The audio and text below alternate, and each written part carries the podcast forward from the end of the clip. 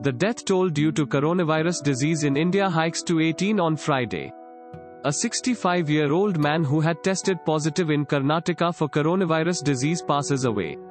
The man, who had tested positive for coronavirus disease, passes away in Tumakuru, Karnataka on Friday. The man had travelled to Delhi by train on March 5 and returned on March 11. This hikes death toll in Karnataka for 3.